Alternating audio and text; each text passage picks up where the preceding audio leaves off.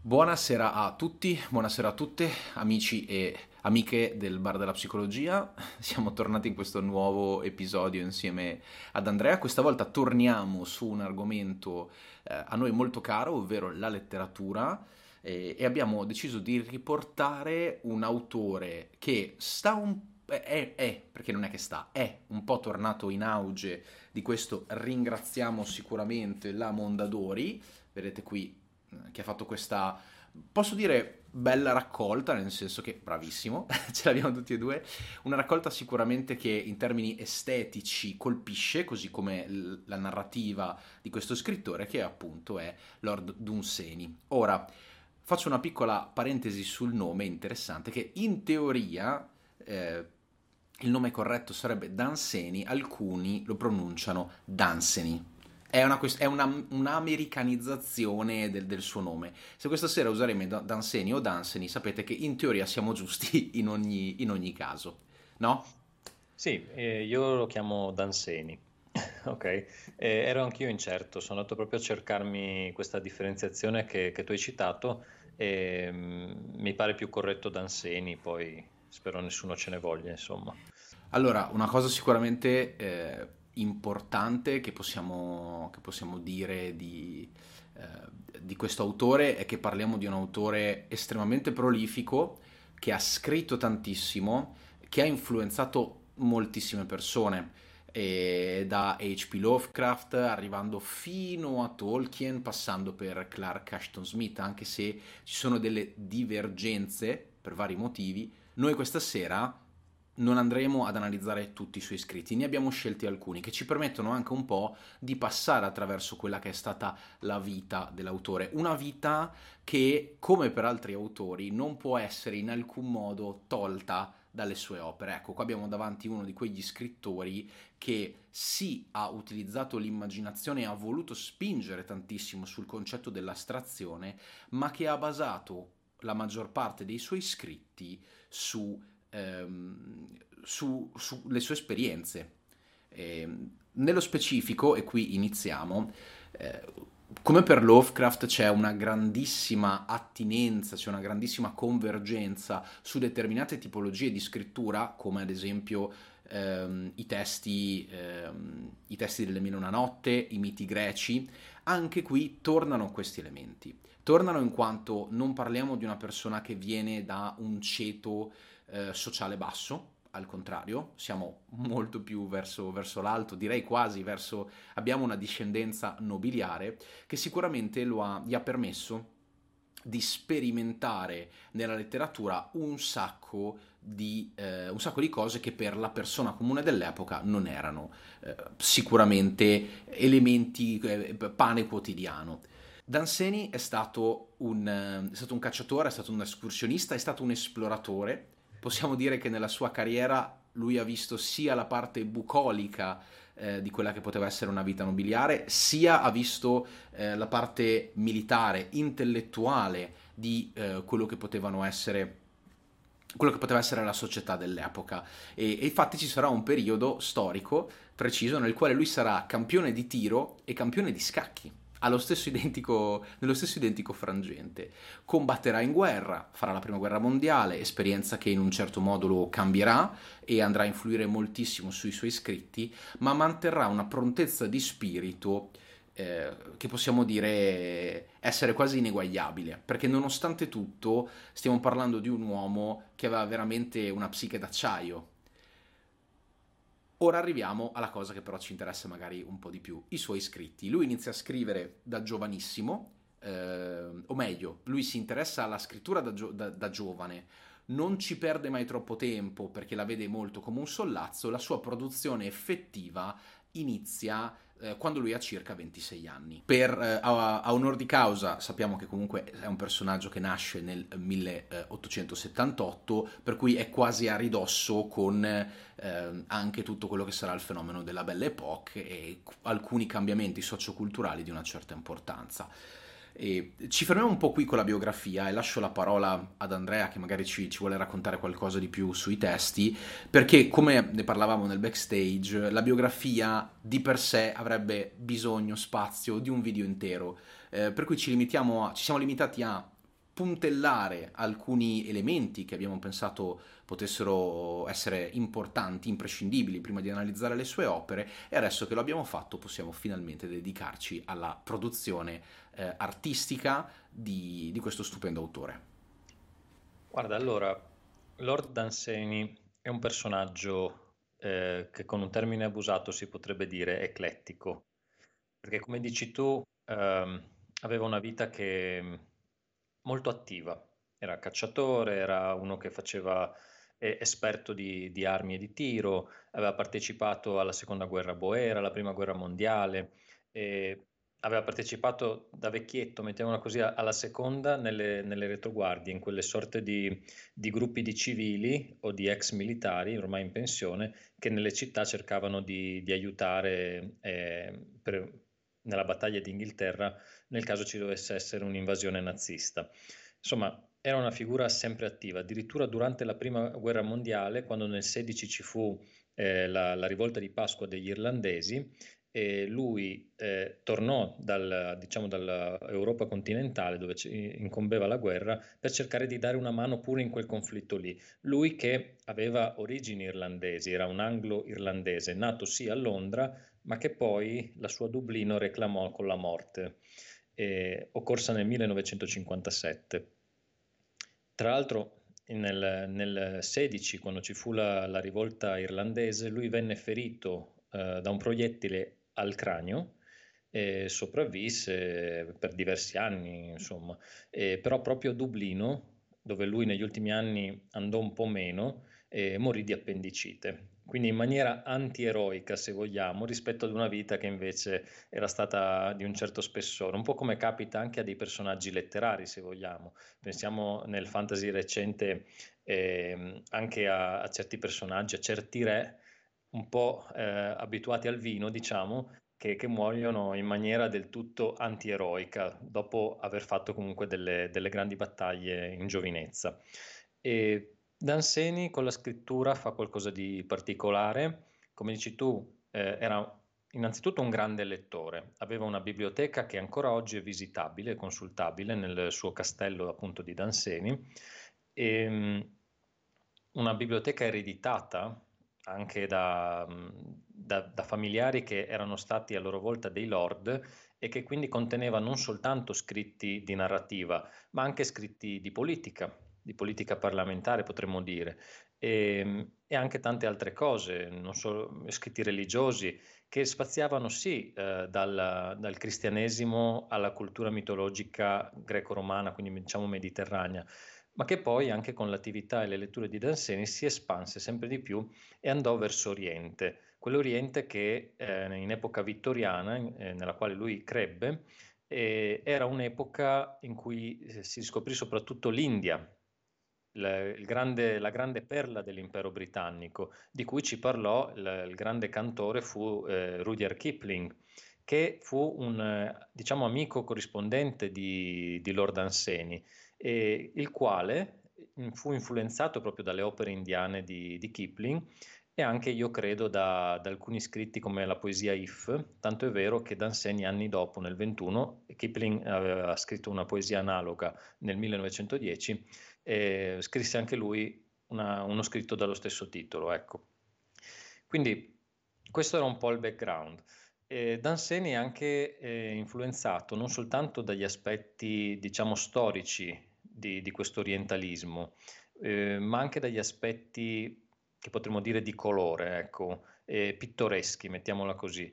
Quindi lui eh, quando racconta eh, le sue opere, diciamo, quando scrive le sue opere, quelle che oggi vengono inserite nel genere fantasy, eh, lo fa sì con un occhio alla storia reale, ma anche al mito, un mito che, che va da una parte all'altra del mondo.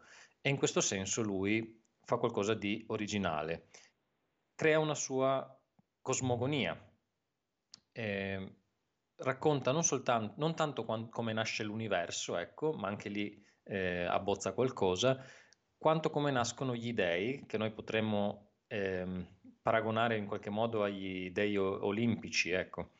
E, e poi racconta come nasce l'uomo, come si rapportano il caso e il destino nelle sorti sia dell'uomo che delle divinità e poi ci racconta anche dell'ignoto, che lui chiama il grande abisso, o i grandi abissi al plurale. E in tutte queste, in tutte queste espressioni, in tutta questa, chiamiamola mitologia eh, contemporanea, è facile che un lettore di Lovecraft trovi delle analogie. E io inizialmente, cioè io ho letto prima Lovecraft e poi, grazie a un tuo consiglio, eh, ho comprato questo libro appunto della Mondadori che è del 2020, se non ricordo male, e questa raccolta mi ha aperto un po' gli occhi. Come sai, io sono sempre stato un po' eh, scettico nei confronti dello stile di scrittura di Lovecraft e all'inizio pensavo fosse una questione di traduzioni, poi vedendo l'inglese ho capito che era proprio il testo originale che era un po' uh, con una sintassi spezzata, a volte troppo arzigogolata, che si richiamava addirittura a stile settecenteschi, di cui abbiamo parlato in passato, e, e, che era un fatto dovuto anche alle letture che faceva Lovecraft e anche al fatto che lui fosse una persona fondamentalmente chiusa al mondo, se non per il circolo di suoi amici e collaboratori intellettuali, eccetera, eccetera. E quindi questo si ripercuoteva e si ripercuote nella, nella sua scrittura. Lord Anseni invece era un uomo di mondo, era uno che aveva le mani in pasta letteralmente ovunque, perché non solo aveva un titolo nobiliare, ma come dicevamo prima, era fortemente attivo nelle attività militari del proprio paese, era un sostenitore dei Boy Scout, era un sostenitore di diverse associazioni eh, legate al mondo degli scacchi, era sostenitore dei diritti degli animali, segnatamente dei, dei cani, banalmente per dire sul taglio della coda lui era contrario, cose che si facevano invece all'epoca senza troppi problemi. Era un sostenitore eh, delle arti e in particolare del teatro. Non a caso nel 12 eh, Yeats, Yeats, non so mai come pronunciarlo, gli dedicò eh, una raccolta, fece una selezione dei suoi scritti, cosa che lui di solito non faceva e lo fece proprio con Lord Anseni, che era per certi versi lontano dalla sua scrittura, perché Yeats era uno scrittore del, della mitologia, chiamiamola storica, eh, del, del, revival irlandese. Danseni rientra in maniera periferica nel revival irlandese e, e viene un po' preso le, per i capelli, diciamo, in questa raccolta qua, perché la mitologia di Danseni è personale, si ispira sì per certi versi a quella irlandese, ma come abbiamo detto non solo, va molto oltre. E qui si riflettono le letture sue, che andavano da, dagli scritti biblici, dalla, che nel caso de, di chi abit, abitava, abita nel Regno Unito, è la Bibbia de, del Re Giovanni, no? Scusami, di Re, Giacomo, volevo dire. E in questo caso qua lui disse leggeva, queste, leggeva soprattutto la Bibbia di Re Giacomo negli anni giovanili, disse adesso devo capire come uscire da questo stile perché ci aveva in testa i passi biblici eh, che in effetti per certi versi rimangono nella sua cosmogonia. Poi da lì passò ai, ai greci e ai latini, quindi sì, certo la, la, letteratura, la filosofia, ma soprattutto la mitologia, e quindi pensiamo a Esiodo, eccetera, eccetera. E poi, come abbiamo detto, grande eh, diciamo, spirito del tempo, con l'influenza di Kipling e di tanti altri scrittori dell'epoca, eh, la grande passione per l'arte, la storia, la cultura eh, orientale, eh, indiana ma anche estremo orientale, perché c'era un'opera teatrale che uscì all'epoca che era ambientata in uh, Giappone, in un Giappone immaginario, adesso te la cito. Allora, e l'opera era del 1902, si chiamava The Darling of the Gods ed era uno spettacolo teatrale, non a caso, di David Belasco e John Luther Long. Ed è un'altra delle sue grandi influenze. Quindi, insomma, Dopo da lì c'era stato già nel secondo Ottocento anche un altro tipo di revival, che era quello di tipo di, di lingua germanica, di, di ceppo tedesco, e dove poi rientravano i fratelli Grimm, eh, andando ancora più a nord c'era Andersen, e, e, quindi c'è tutto il filone fiabesco che viene anche recuperato, il filone fiabesco popolare potremmo dire. Dall'altra parte dell'oceano invece c'era già stato e lo influenzò Edgar Allan Poe che era, diciamo, Edgar Allan Poe è un po' il, il perno, il, il, lo scrittore intorno al quale ruotano tanti in quell'epoca lì.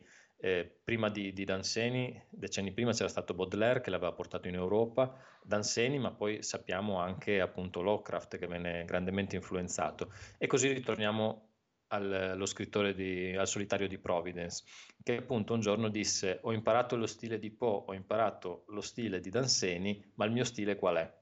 Punto di domanda. Quindi questa autocritica molto umile, io adesso ho, ho capito, mettendo, leggendo Danseni, ho capito alcune cose nel senso che eh, tante cose che io credevo originali in Lovecraft, e ce ne sono parecchie, ce ne sono veramente di uniche, che poi a loro volta hanno influenzato gli scrittori successivi, c'è però un debito fortissimo nei confronti di Danseni. Quando noi andiamo a leggere eh, i nomi delle divinità, degli eroi eh, o de- dei comuni uomini di cui parla questo scrittore qua, ci accorgiamo che questi strani nomi hanno un che di Lovecraftiano, ma in realtà è Lovecraft che ha qualcosa di danseniano nella sua scrittura. E secondo me è importantissimo eh, ripristinare diciamo, questa genealogia del, della scrittura, anche perché ci aiuta a capire meglio Lovecraft.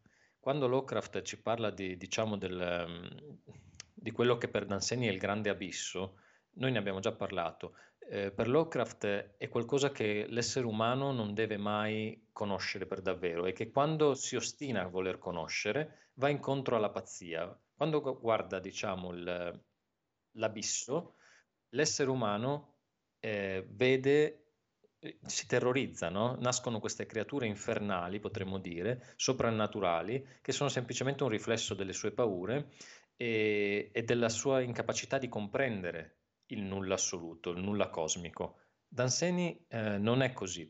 Eh, i, i, grandi abissi eh, di cui lui parla sono dei fenomeni, sono, sono un qualcosa di, di, non esistente che lui non approfondisce più di tanto, nel quale molti suoi eroi precipitano, alcuni si lanciano proprio in maniera temeraria e da cui nessuno fa mai ritorno, e i grandi abissi di Danseni sono eh, la fine di tutto, sono sì il nulla, ma non un nulla di cui avere paura, terrore e, e da cui stare alla larga, ma un nulla inevitabile che va accettato così com'è. E quindi un qualcosa di positivo rispetto a Lovecraft ed è qualcosa che io ho apprezzato molto. Concludo, c'è un, anche un passaggio eh, nella raccolta che noi troviamo qui che si intitola Demoni, uomini e dei e si tratta proprio dell'ultimo racconto riferito al, all'ambito degli dei, appunto, in cui si dice che a un certo punto, eh, quando Tempo, si, che è il mastino degli dei, si ribellerà ai suoi padroni, finirà per eh, distruggere tutto, per creare diciamo, un'apocalisse in termini cristiani. E a quel punto gli dei, non potendo più fare niente se non piangersi addosso, saranno costretti a fuggire sulle navi dorate, se non ricordo bene. Comunque sono, saranno costretti ad andarsene a fuggire. E qui ho sentito veramente l'eco anche di, di Tolkien con gli elfi che, eh, giunta, giunta, all'età degli uomini, eh, devono andarsene ritornare, diciamo, allontanarsi dalle terre dei mortali e ritornare alle, alle loro, diciamo, origini, mettiamola così. Ora, per quanto riguarda Tolkien, io non lo so eh, chi abbia influenzato chi sicuramente si leggevano a vicenda e sicuramente Tolkien ha avuto uh, ottimi, ottime impressioni sulla, su, sui contenuti di Danseni, tanto che spesso consigliava anche eh, suoi, degli scritti di questo scrittore ad altre persone. Io credo che sia stata un po' un'influenza reciproca, non ti saprei dire. Oggi ci viene facile dire, beh, con un colosso come il padre del fantasy Tolkien, è, ca- è chiaro che Danseni ha soltanto potuto imparare. Beh, noi la leggiamo così oggi. Eh, diciamo che, come ho sentito dire in un video che poi magari eh, vediamo se vuoi mettere in, in commento al, in descrizione al, al video, eh, è in inglese, ma questo diciamo critico dice se Tolkien si può considerare il padre del fantasy, ecco che Lord Anseni si può considerare il nonno, ok? Anche se erano bene o male contemporanei, c'è, secondo, e secondo me è corretta questa interpretazione, c'è un qualcosa che rende Danseni pre- precedente a Tolkien, più intuitivo sotto certi aspetti e meno, ehm, meno con quella volontà di inquadrare tutto, di irregimentare un mondo che invece è tipico di Tolkien. No? E, e, fare questo significa che a livello di scrittura c'è già stato un background che ti permette a te scrittore di dire benissimo, adesso io posso costruirmi questo mondo prendendo dei mattoni che qualcuno ha già in qualche modo appoggiato. Ecco. Sulla questione eh, eredità, non eredità, chi ha influenzato chi, io credo che la cosa più matura che si possa fare col senno di poi sia riconoscere a ambo le parti la grandezza. È chiaro che Tolkien è un prodotto leggibile perché è un prodotto digerito, strutturato, regolamentato, a differenza di Danseni che, come anche lui stesso ha sempre sostenuto, scriveva una bozza e quella bozza diventava definitiva, per cui più che una volontà di creare qualcosa di ponderato, c'era molto di più una scrittura quasi viscerale delle volte. Mi sento di concordare con te, cioè c'è una reciproca influenza, ci sono i porti grigi per Tolkien, ci sono magari le navi dorate per per invece Danseni, non a caso quelle parti lì in Danseni sono magari un po' più fragili, quelle parti lì in Tolkien sono eh, molto più cariche, molto più eh, complesse e godibili. Infatti, come dicevamo prima, uno scrittore prolifico sì, non per forza uno scrittore che ha scritto eh, opere di cui valga sempre la pena no? Eh, leggere. Eh, ma, ma questo poco importa, quello che ci interessa è che stiamo parlando di uno scrittore poco conosciuto perché lo stile di Danseni, per quanto sia bello, evocativo, poetico, non è uno stile semplice, non è uno stile che al lettore medio può piacere. Se siamo riusciti a ehm, dare un po' più di lustro a Lovecraft, e questo l'abbiamo visto tramite il mondo dei videogiochi, tramite il mondo principalmente della letteratura, difficilmente con il mondo del cinema, per quale motivo? Perché eh, lui fa un gioco che è quello di nominare l'innominabile, ma come, come, puoi, come puoi rappresentare su schermo un orrore che devasta completamente il complesso, è chiaro che ha ispirato tantissime cose, perché alle montagne della follia ha ispirato la cosa, sicuramente il fatto di un'entità che ti, per, che ti perseguita e non ti lascia scampo è materiale per Alien e per un sacco di altre novelle che adesso non, bisogno, cioè non, c'è, non c'è, bisogno adesso di, di, andare a recitare, lo abbiamo già fatto. Però l'idea fondamentale è Danseni merita, eh, merita uno spazio, merita di essere citato e ricordato perché nella sua eh, gaiezza di scrittore, nella sua volontà di eh, portare qualcosa, lui ha costruito degli elementi che poi si sono sparsi ovunque. Questa enorme passione di Clark Ashton Smith per, questi, per queste visioni, perché alla fine gli scritti di Smith sono molto più ehm, appunto eh, evocativi, no? Che poi concreti. La concretezza non esiste in Danseni, il linguaggio è un linguaggio emotivo, sovraccarico, ed è la cosa che ci piace, ed è la cosa che psicologicamente poi o ti confonde o ti cattura e io, io ci ho trovato questi due estremi. Eh, io adesso mi concentro su un'opera che secondo me è stata un'opera eh, estremamente importante eh, per un motivo fondamentale, perché porta al concetto di motto di spirito eh, Danseni scrive Racconti di guerra, che non è tradotto in italiano, si chiama in inglese Tales of War, lo trovate in Kindle, difficilissimo da trovare in, in cartaceo. In quest'opera lui esplora le crudeltà della guerra con quel pizzico di umorismo che lo ha sempre contraddistinto, che delle volte sfocia nel grottesco c'è un evento che io citai in un vecchissimo podcast, eh, ma veramente penso un anno e mezzo fa, eh, di questi due soldati, un francese e, e un tedesco, che sono nelle rispettive trincee. E il, il, francese, adesso non mi ricordo chi dei due precisamente dice cosa, ma il concetto è il francese parla di fortuna, vede un suo compagno ferito a una gamba che viene portato via e dice guarda quello quanto è fortunato, no? Lui se ne torna a casa con eh, quella che in Vietnam era la famosa ferita da un milione di dollari, no? Se te la facevi tornavi a casa non dovevi più combattere.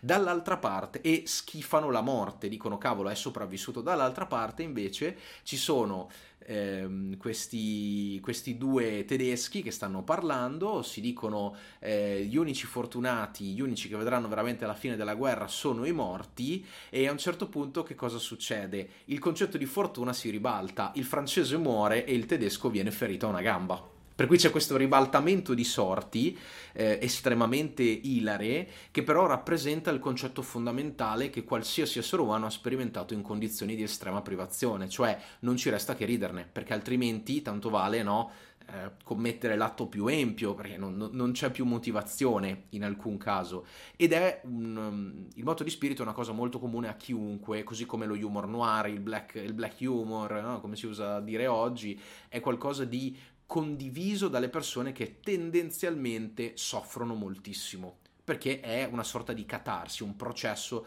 attraverso il quale si va a eh, purificare, chiamiamola così, dell'energia psichica negativa che al contrario andrebbe a schiacciarci. E questo è sicuramente un, una, una raccolta di racconti che consiglio a chiunque abbia un buon livello di inglese, perché la persona che non, non, non, che non, capisce bene una letteratura un po' complessa rischia di perdersi perché comunque la, ricordiamoci che delle volte come Howard scriveva in, nel suo inglese no, molto anzi come Lovecraft perché sennò Howard sembra quella di Conan il Barbaro e come Lovecraft scriveva nel suo inglese vittoriano se non settecentesco delle volte ed è veramente complesso da leggere anche Danseni ha, mh, ha la sua parte in, in, questo. Un'altra opera che a mio avviso personale è molto interessante e, una, e sovverte le aspettative è La maledizione della veggente, una delle opere che dicono essere tra le meglio riuscite dello scrittore,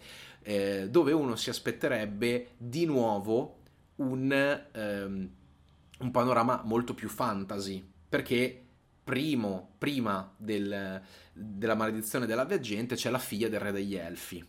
Quantomeno anche nella raccolta, no? nel senso uno si legge quello e poi dice ok, chissà cosa succederà. Mentre la figlia del re degli elfi è un, un'opera eh, fantasy che richiama degli aspetti assolutamente tolkieniani, non sappiamo chi ha preso da, da chi, ma poco importa, il concetto è, è una delle cose più vicine a, eh, un, a, a, qualcosa che esce direttamente dal Signore degli Anelli o dal Silmarillion, nella Maledizione della Veggente noi siamo in un'epoca ottocentesca e questo libro è stato principalmente eh, apprezzato perché c'è tutta la descrizione una, de, delle varie battute di caccia e la passione con, con, con, la quale Danseni scrive i vari passaggi di loro che si addentrano in questa brughiera per cercare no, persone che vivono lontane dalla società. Anche qui il concetto di tecnologia che viene visto come qualcosa di negativo, come qualcosa di non necessariamente positivo per l'essere umano,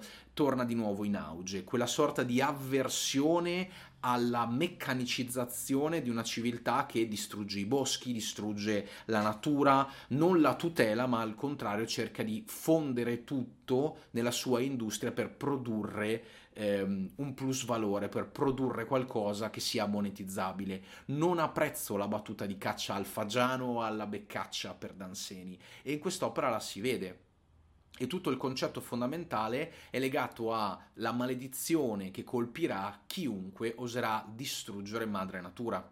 In questo caso sovvertire gli equilibri. Concludo dicendo, quando tu parli di divinità, di fatto, io credo che l'idea di destino che Danseni ha, così come il destino dei suoi personaggi, che tante volte è tragico, è messo in una chiave quasi, quasi stoica, per un semplice fatto che gli eroi sono eroi perché fanno una brutta fine Ercole fa una brutta fine.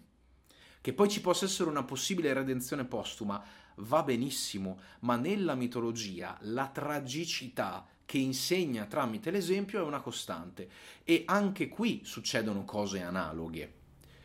Mm, non è importante il lieto fine, è importante il lascito ed è importante accettare che delle volte l'essere umano non ha quel potere che vorrebbe avere né sul fatto né sugli eventi. Cosa invece che, e questa cosa qua si sposa benissimo con la sua morale militare e la sua esperienza di vita, perché alla fine Danseni era a suo modo un po' stoico, un po' il campione, sa che prima o poi cadrà. Nonostante sia magnifico, fa l'insegnante, il cacciatore, l'esploratore, il soldato, lo scacchista, il tira tutto. Che cosa fa Lovecraft nella sua vita? Lo scrittore, e non può fare altro. E, e da una parte il destino è crudele, e io cerco di fuggire con la creatività, con la fantasia, dall'altra parte il destino non è crudele, il destino è il fato, è il caso, è quasi il caso latino mi verrebbe da dire, no? qualcosa che non è né bene né male. Allora, hai messo tanta carne al fuoco. mettiamola così, che credo che nessuno di noi due mangi, no?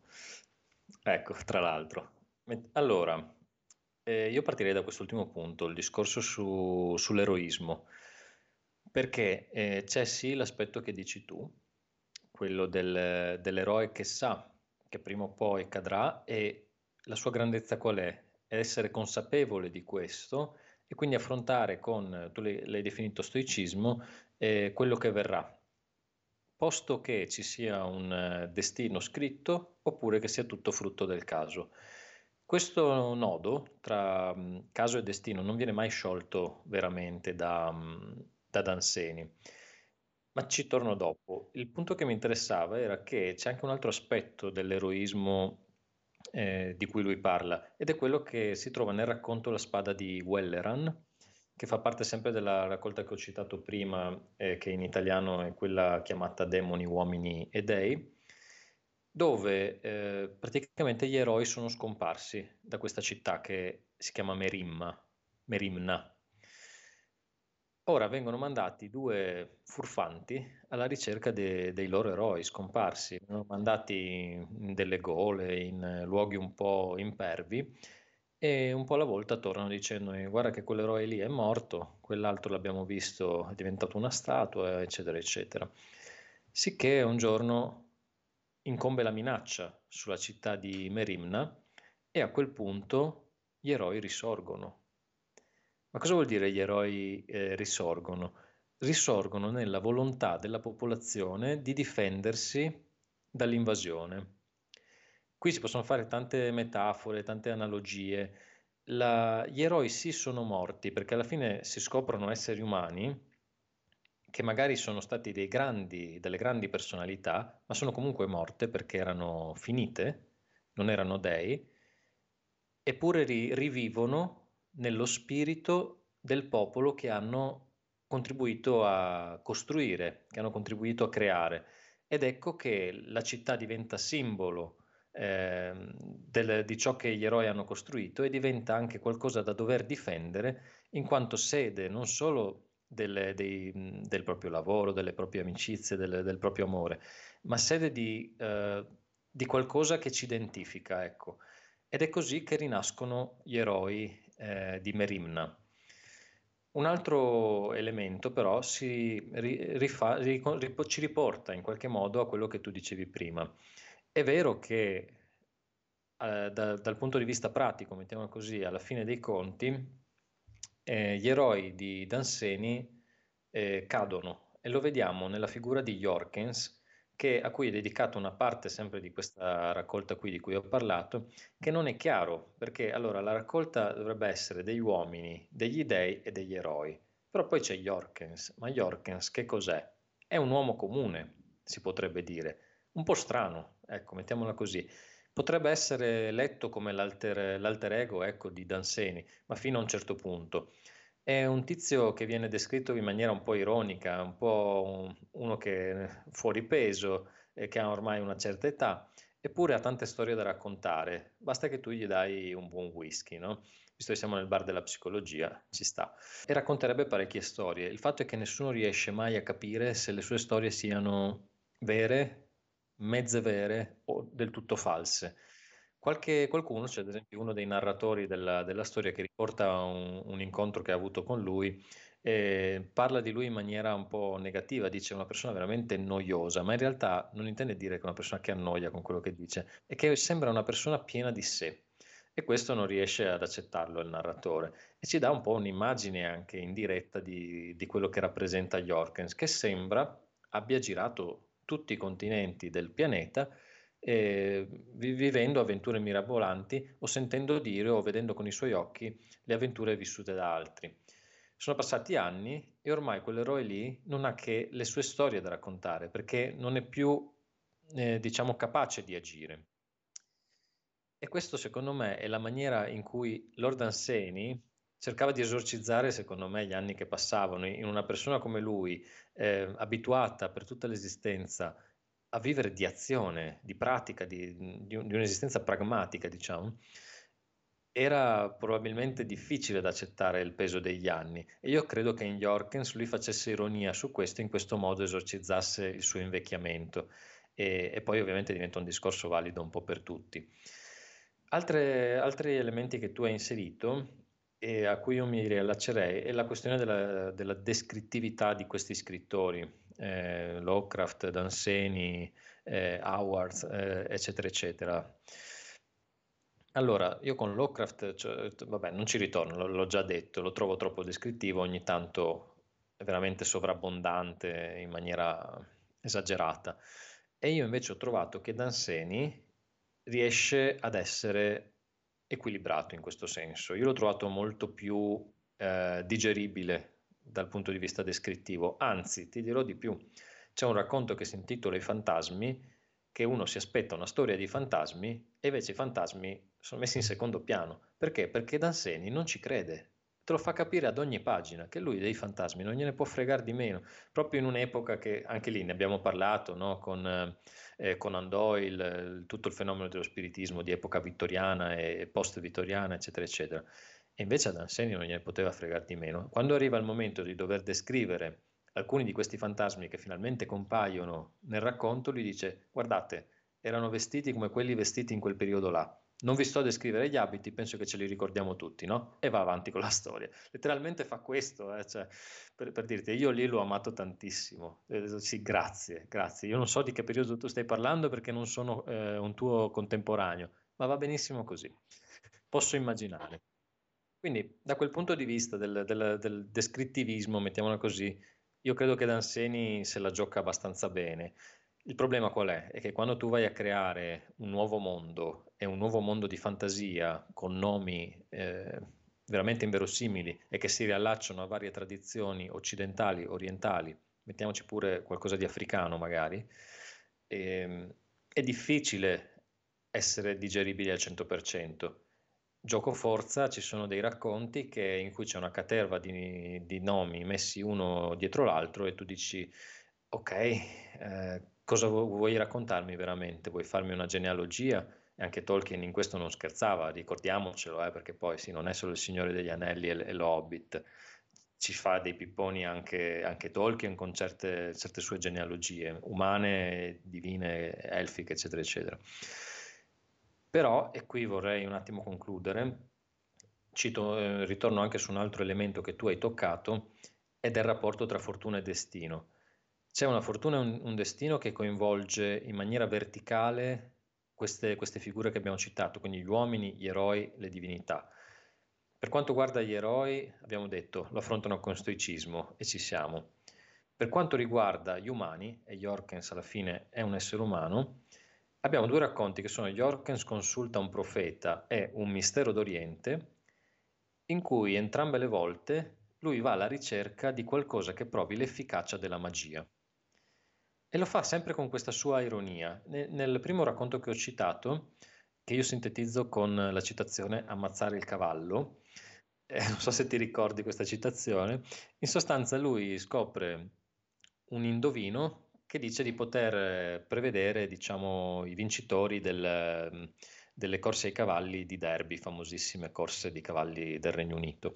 Lui dice, vabbè, proviamoci, la prima volta gli va tutto bene, tutto va, però lui non aveva puntato niente, era soltanto andato lì a vedere se corrispondeva a quello che aveva detto l'indovino. La seconda volta torna e inizia a fare una serie di puntate, ma altissime, su, sul cavallo vincente e inizia a fare puntate con diversi allibratori in modo tale da non dare troppo nell'occhio e di alzare profitto da più parti.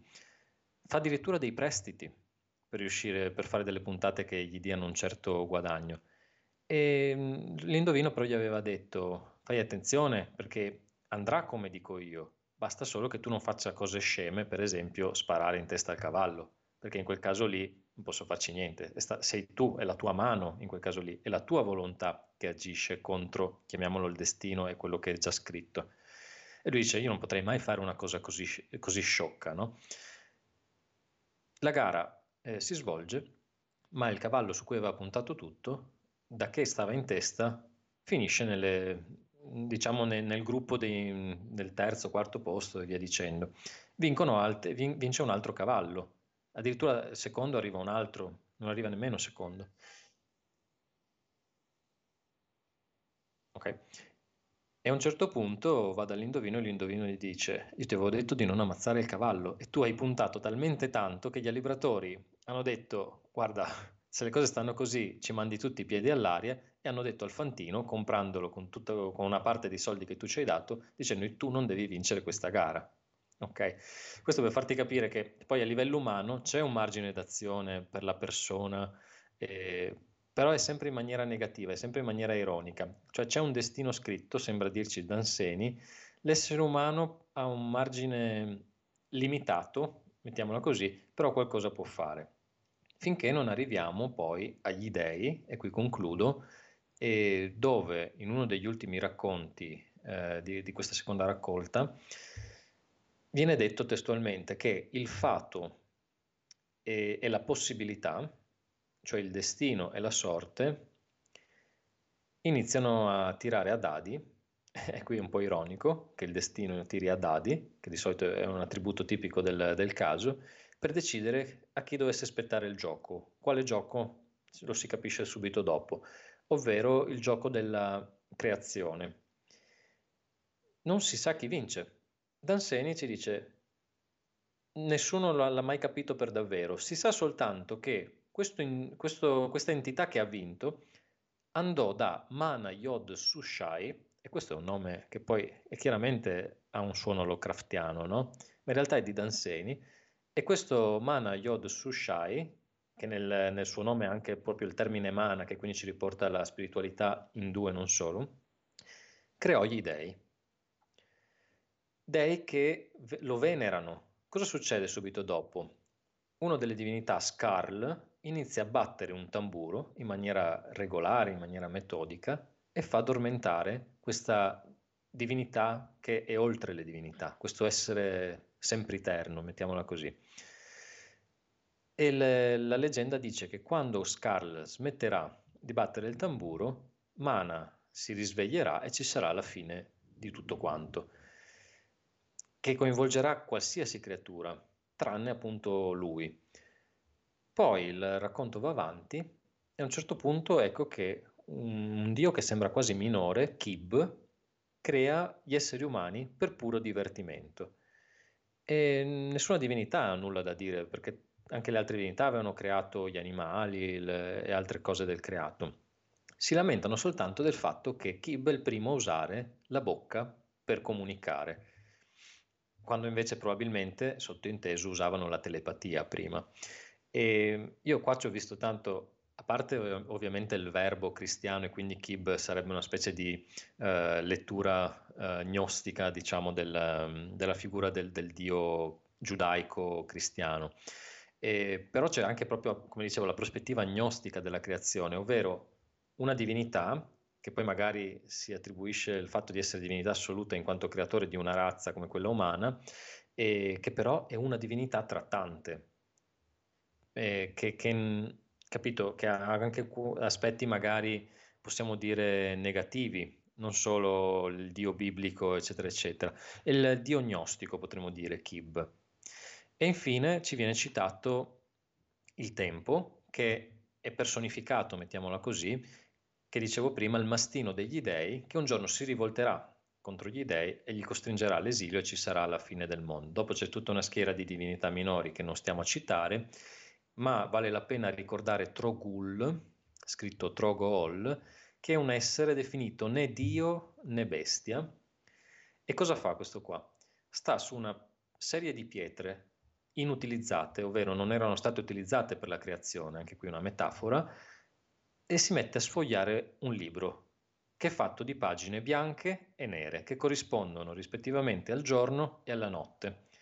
Gli viene chiesto da un eroe di mandare indietro una di queste pagine per poter rivedere i suoi cari, i cari estinti e tutto il resto, e Trogul gli dice il mio destino, diciamo, l'ananche, la necessità, direbbe qualcuno come Victor Hugo, mi costringe ad andare solo avanti con queste pagine, finché un giorno questo libro finirà. Arrivati all'ultima pagina, accadrà quello che abbiamo detto. Scarl smetterà di battere il tamburo e ci sarà la fine di tutto, il risveglio di Mana Yod Sushai.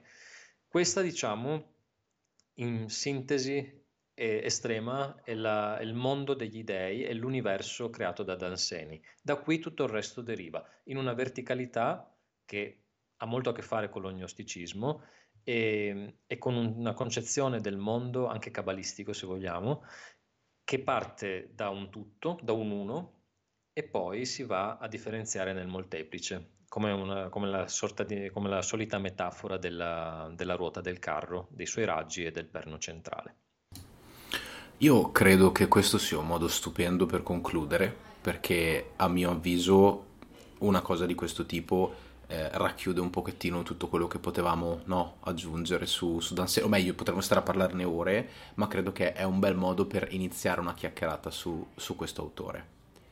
Una sola cosa che ci tengo ad aggiungere è questa. E noi non avremmo avuto Lovecraft come lo conosciamo oggi se non fosse stato per quel fatidico giorno che non mi ricordo, che mi sa che era nel 1919, in cui in una presentazione pubblica in piazza Lovecraft, grazie a un non mi ricordo se Sonia Grini o se grazie a un altro amico, mi sembra fosse un altro amico, fu in grado di conoscere Danseni, gli scrisse eh, insomma che apprezzava molto le sue opere, gli mandò sue, alcuni suoi scritti e mm, Danseni gli disse stai facendo un ottimo lavoro, continua così. E questa è la bellezza di un autore che però non ha mai avuto no, paura anche di farsi, diciamo, dei rivali, perché lui non ha mai vissuto la scrittura come uno strumento di sostentamento o di autoaffermazione, ma ha vissuto sempre l'arte come arte di per sé. Io mi sento di voler concludere qui. Andrea, io ti ringrazio per questa chiacchierata e noi ci rivediamo ad un prossimo episodio. Grazie mille e mi raccomando, eh, spingiamo perché un autore di questo tipo possa, possa essere riscoperto. Ne vale sempre la pena. Grazie Andrea. Ciao. A te.